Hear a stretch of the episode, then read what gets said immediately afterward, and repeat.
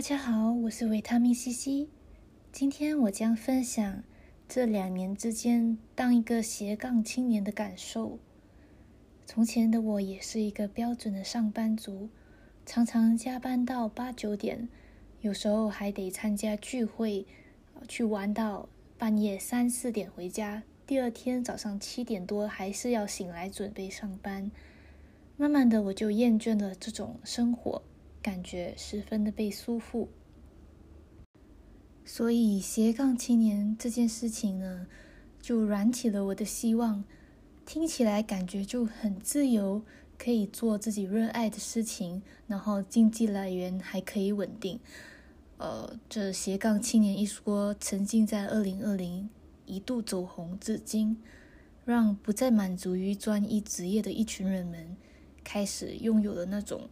多重职业、多重身份的那个倾向，那个感觉是可以自由的把自己的时间分配好，展现出各项的才能，然后光鲜亮丽，非常的吸引。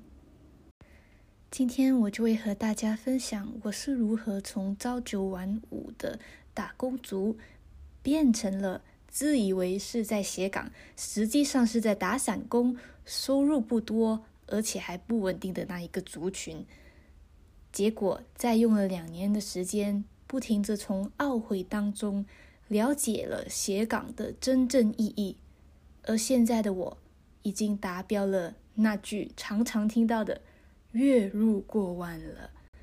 但这不是推崇斜杠青年的广告，还是什么 MLM 哦，请你仔细听听我的故事，听听。当中的困难和我人生的经历。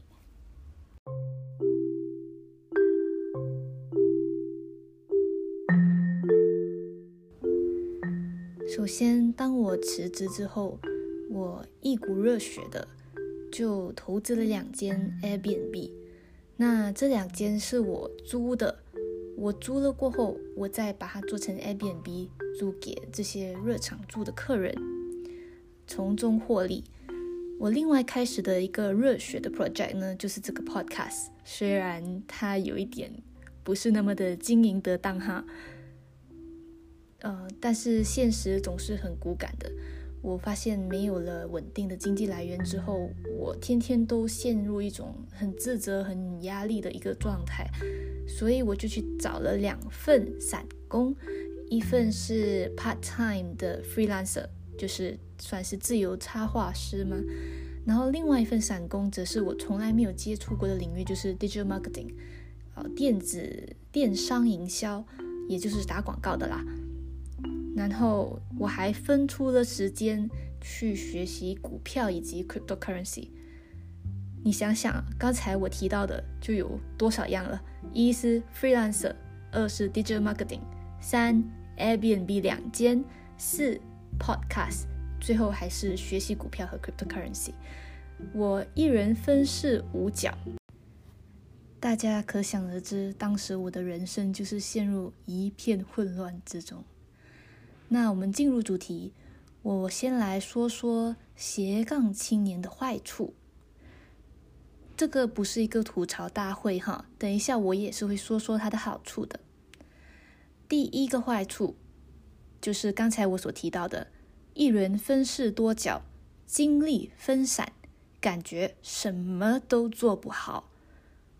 特别是在遇上新冠肺炎之后，我的 Airbnb 的入住率简直是一落千丈，因为有两间来回跑，实在是扛不住了，所以我就把一间关掉了，另一间呢，则是便宜的出租于他人，做一个长期的出租哈。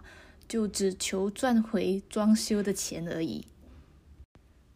刚才也是有提到嘛，我在一间公司里面打 freelancer 的 part time，然后在另外一间公司里面经营电子营销，那实在是没有办法呃兼顾两边的工作，特别是他们两个是完全不同的领域。最后呢，我决定放弃了 freelancer。然后和那个电商公司签了合同，转成了正职，这就是我现在的状态。现在我们来提第二个坏处，就是各项技能无法融合，没有办法相辅相成，甚至还可能会相克。你想想，如果你每天都得面对不同性质的业务，你就得进行多次的人格切换。我真心觉得我当时都快得人格分裂症了。所以呢，我们必须要对正在工作的母亲们给一个大大的致敬。最后第三点，也是最难扛的一点，就是当上了斜杠青年之后，我的钱不够用，压力极大。然后陷入了很大很大的自责和后悔当中，就开始没了自信，觉得自卑。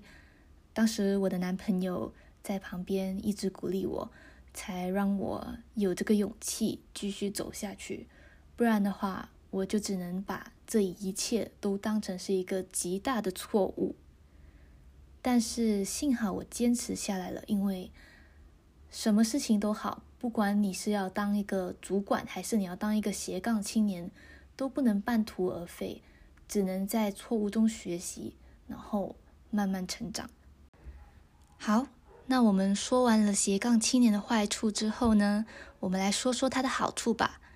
第一，最大的好处就是勇于尝试才是突破现状的第一步。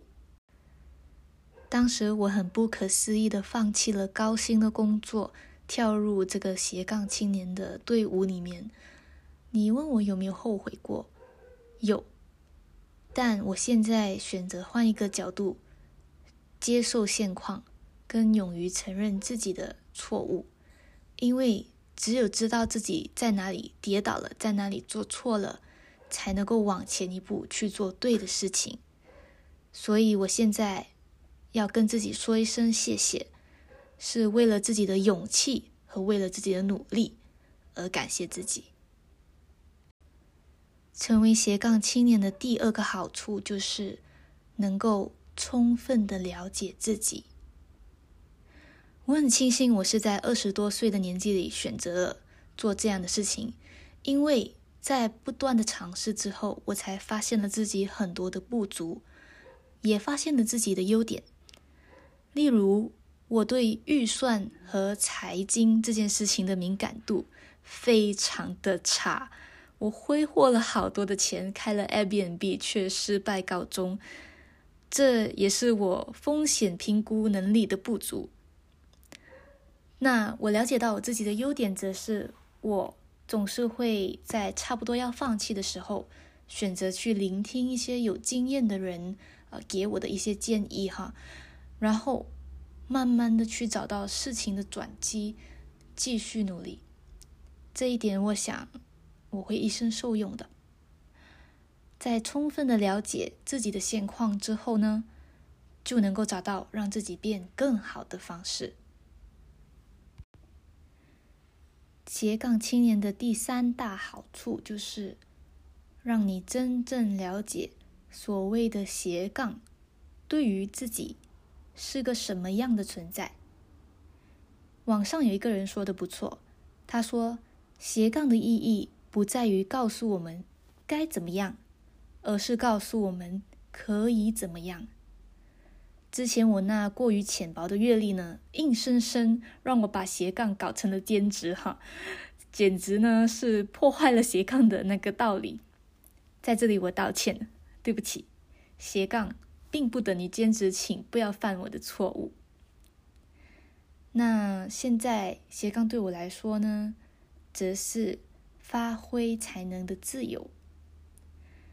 以前在公司里面，老板要我做什么，我就必须要做什么，甚至他要我分饰多角，我却只能死死的收到一份死薪水。斜杠给了我的人生一个不一样的可能性。在很多的尝试和很多的失败之间，我分析了自己的能力以及缺点。人呐，不好好逼自己一把，真的不知道能够激发什么样的小宇宙。我个人就发现了自己一个小小的优点，就是我有一个领导能力，只要一个团队小于十人，我就可以跟他们合作无间。这导致我开启了自己的一个副业。我的团队在菲律宾，总共有五个人。现在我打算把它扩建到十个人。当然啦，这要慢慢来。我已经从上次的错误中学习了，凡事呢不要求急，而是要求稳。在这一个副业当中呢，现在是稳稳的月入三千左右。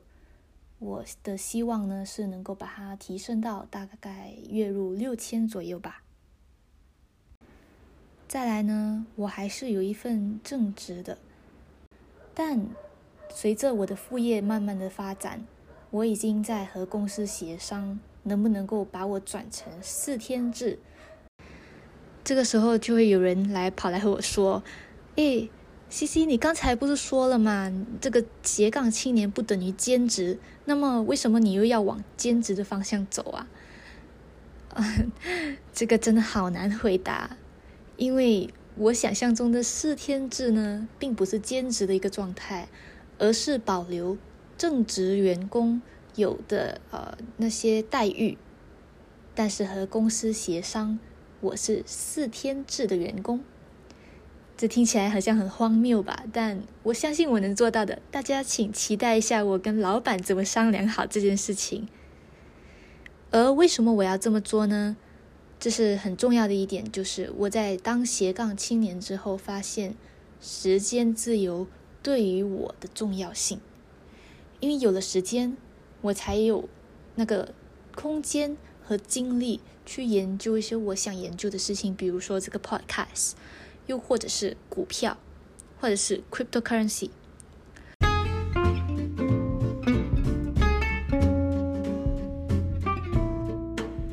好了，今天的节目终于来到了尾声。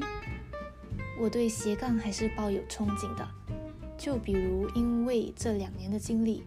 现在的我可以在年尾的时候和老板说：“嘿，老板，我要请无薪假哦，要和我的爱人和我的家人们去旅行了，拜拜。”就是能够说出这样的话很爽，你知道吗？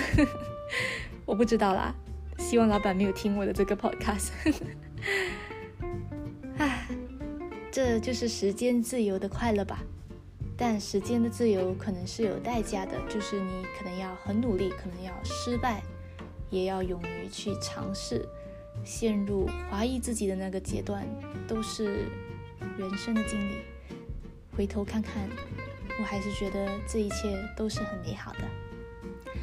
谢谢大家收听，希望你能够在今天的 podcast 里面。学习到一点两点，或者是得到一些自己对斜杠青年的见解。希望你如果是想要踏入斜杠青年的这个队伍的话，多多考虑一下，多多计划一下，然后不要放弃梦想，加油哦！我是维他命西西这个频道专门分享自我提升方法以及成长的心历路程。每一个月都有新的一集，欢迎订阅哦。